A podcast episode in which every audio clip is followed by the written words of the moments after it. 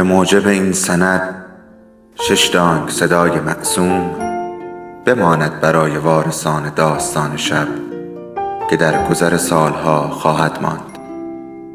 ارادتمند داستان شب.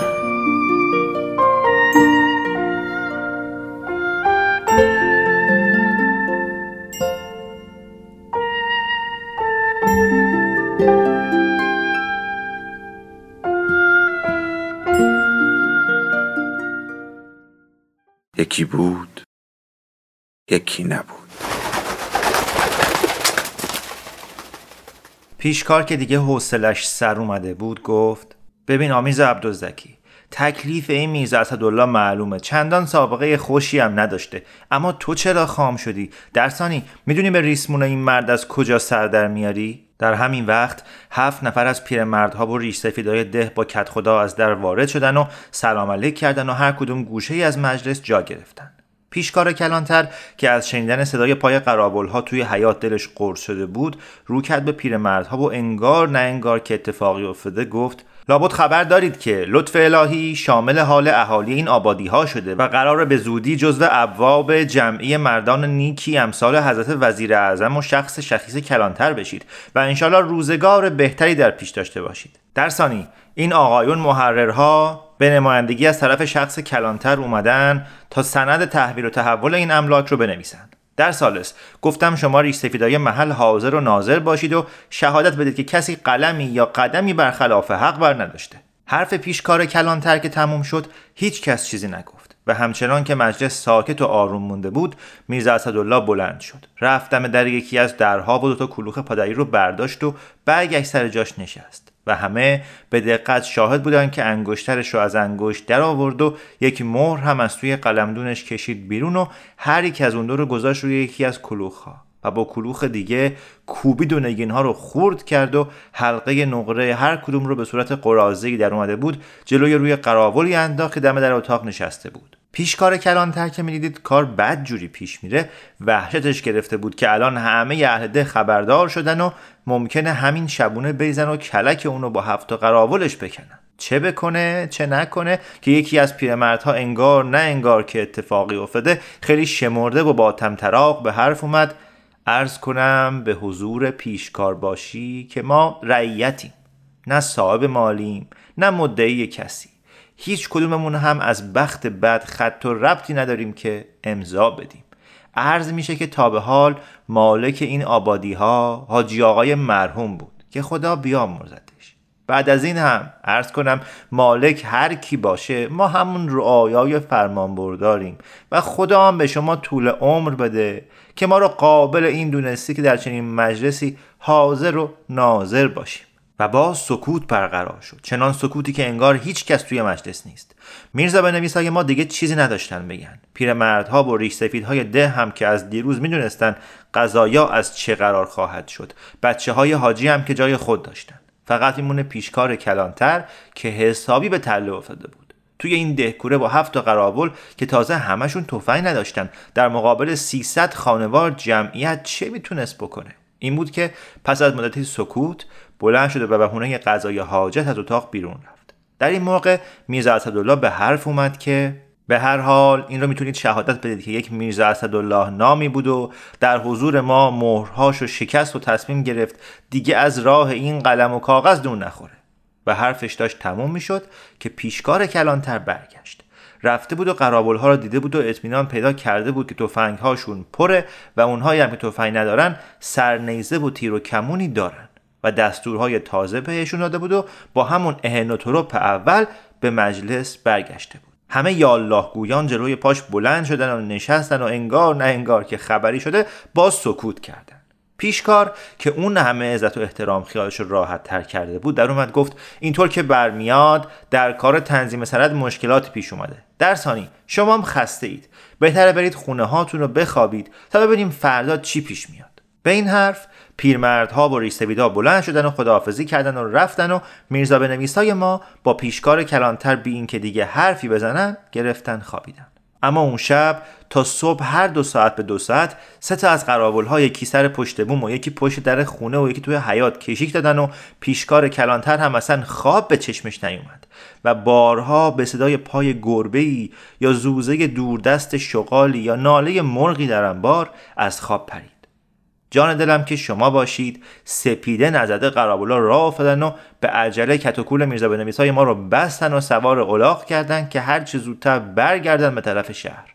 و با اینکه در تاریکی آخر شب چشم و درست جایو نمی‌دید سعی کردن کوچکترین صدایی نکنن. هر کدوم دهنه اسبای خودشون رو گرفتن و پاورچین پاورچین از توی خونه اربابی خودشون رو تا پشت دروازه بسته ده رسوندن و همونطور که مشغول باز کردن قفل چوبی کلوم بودن و پیشکار کلانتر بی صبری می‌کرد یه مرتبه از سر دیوارهای اطراف 20 مرد قلدر چماق به دست مثل هوار اومدن پایین و پیش از اون که قرابل ها فرصت کنن و دست به تفنگ ها ببرن ضربه چماق ها و کار خودشو کرد و هر کدوم از قرابل ها گوشه دراز کش افتادن. دهاتیا اول توفنگا رو جمع کردن و سلاحهای دیگر رو. بعد دست و پای هر هشت معمور حکومتی رو تناب پیچ کردن و کشون کشون بردن توی اولین طویله که سر راهشون بود. تپوندن و درش رو بستن و دو نفر از خودشون رو تفنگ به دست به محافظت طویله گذاشتن و بعد برگشتن و خندان و نفس زنان کت و کول میرزا ما رو که همونطوری اولاغاشون مونده بودن باز کردن و به عزت و احترام رفتن به طرف خونه کت خدا. و حالا دیگه همه اهل ده بیدار شده بودن و پی سوز به دست از این خونه به اون خونه می‌رفتن و خبر می‌دادن. میرزا های ما تمام راه ساکت موندن و گوش دادن به رجزهایی که هر یک از دهاتی ها برای دیگرون می‌خوند و به شادی و سروری که دهاتی ها رو گرفته بود. تا رسیدن به خونه کت خدا که همه ریش سفیدا و پیرمردهای آبادی های اطراف در اون جمع بودن و مولای ده هم بود و پسرهای حاجی هم بودن. میرزا اسدالله از راه که رسید بعد از سلام در اومد که حسن آقا چرا ما رو خبر نکردید؟ شاید از دست ما هم کاری ساخته بود. حسن آقا گفت نداداش اونجور کارها از دست شما بر نمیاد. تازه مگه شما که می اومدید اینجا قبلا ما رو خبر کردین؟ و کت خدا دنبال کرد که کاری از دست آقایون بر می اومد حالا هم حاضر و آماده است. اول بفرمایید لغمنانی میل کنید تا بعد. بعد میرزا بنویس ها رو نشوندن و صبحونه آوردن و همه با هم ناشتا کردن و مولای ده همسایه توضیح داد که پسرهای حاجی به وکالت از طرف همه ورسه اون مرحوم با اهالی آبادی های ملکی خودشون موافقت کردند که تمام مایملک حاجی رو مصالحه کنند به اهل محل و به هر کس همون قد زمین رو که تاکنون میکاشته بدن و برای خودشون فقط آسیاب ها رو نگه دارن و خونه اربابی رو. و صبحونه که تموم شد میرزا اسدالله سند رو نوشت و همه امضا کردن. بعد پیشکار کلانتر رو هم از طویله آوردن و از اون شهادت گرفتن که مصالحه نامه دور از هر اجبار و استراری نوشته شده و قرار رو بر این گذاشتن که پیشکار و قراولهاش یک هفته توی همون طویله مهمون اهل ده باشن و بعد از اسب و که به درد دشتبانها می‌خورد چشم بپوشن و شطور دیدی ندیدی. هر کدوم با یه سفره نون و یه کوزه آب به هر کجا که دلشون می‌خواست برن. و آفتاب که زد میرزا به های ما همراه دو تا پسر حاجی سوار شدن و در میان هلهله شادی تمام دهاتی ها که تا یه میدون به بدرقه اومده بودن به طرف شهر راه افتادن. مجلس ششم. جان دلم که شما باشید. حالا از اون طرف بشنوید که در شهر چه خبرها بود. یه هفته پس از بار عام آلیقاپو یه روز صبح کله سحر توی شهر چه افتاد که قبله عالم با تمام وزرا و قشون و حشم و حرمسرا شبانه در رفته و به زودی قلندرها میان سر کار و شهر رو میچاپن و همه مردم رو از دم شمشیر میگذرونن و خون بچه ها رو تو شیشه می‌کنن. تک و توک مردایی که از حمام یا مسجد برمیگشتن یا آدمای کنجکاف که همون کله سحری راه افتاده بودن و دم در خونه خاله و عمه و دوست و آشنا دنبال خبر تازه میگشتن وقتی به هم می‌رسیدن حدس و تخمین هاشون رو به عنوان شنیده های موثق خودشون نقل می‌کردن و شنیده ها رو به عنوان اون چه به چشم خودشون دیده بودن و هر کدوم ترس و وحشتی رو که نسبت به آینده داشتن یا آرزویی رو که در دل میپروروندن به صورت خبرهای خوب و بد و موافق و مخالف در می آوردن و به گوش همدیگه می رسوندن. اما اونهایی که خونشون نزدیک دروازه های شهر بود به چشم خودشون کالسکه قبله عالم رو دیده بودن که قبل از خروس خون با یساول و قراول به سرعت از دروازه بیرون رفته بود. بعد هم چارباداری هایی که از اول صبح از دهات اطراف سبزی و تربار پاییزه رو به میدون شهر می آوردن اردوی قبله عالم رو دیده بودن که از پشت کوه پایین دست شهر چارنل میتاخته. کم کم روز بلند شد و مردم تک و توک با هزار ترس و لرز و احتیاط از خونه هاشون در اومدن.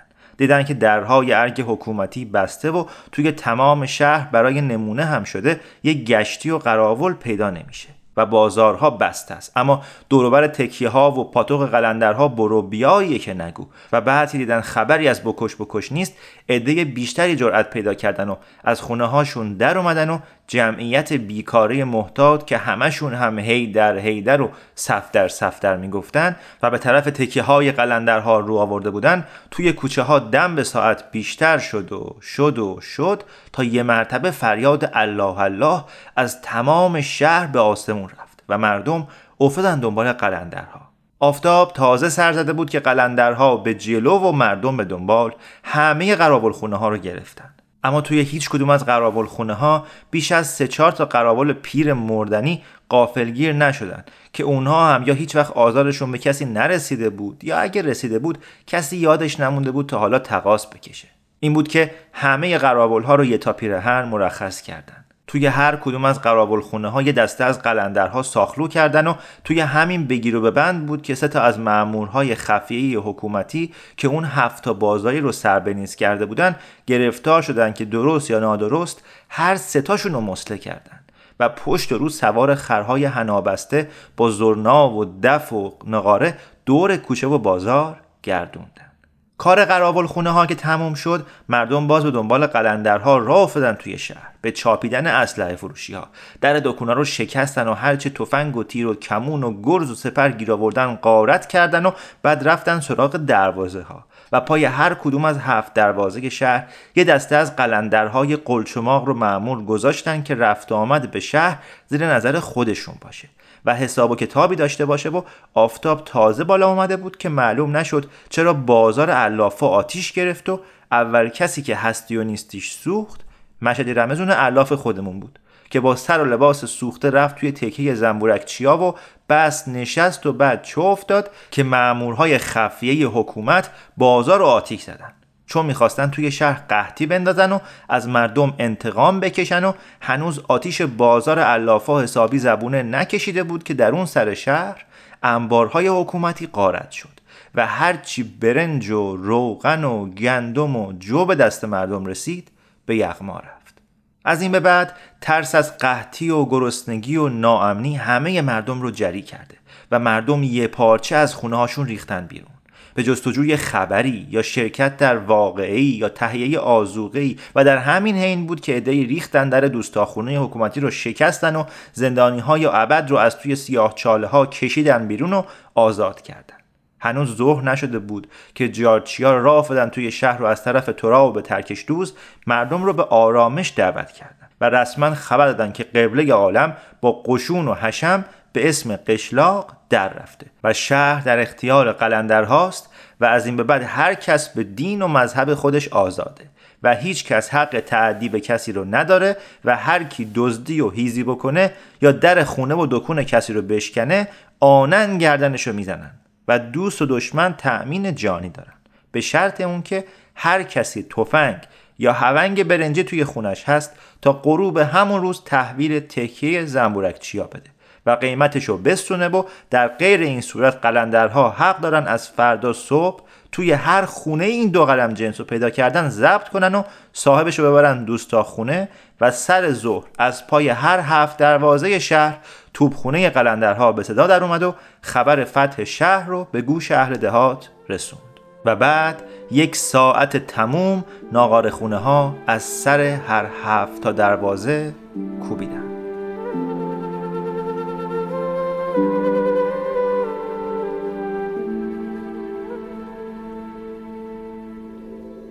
داستان شب بهانه است.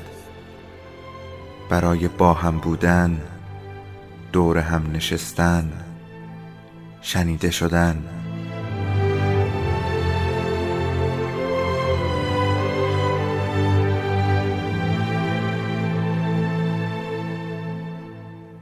صدای افسانه ها رو میشنویم.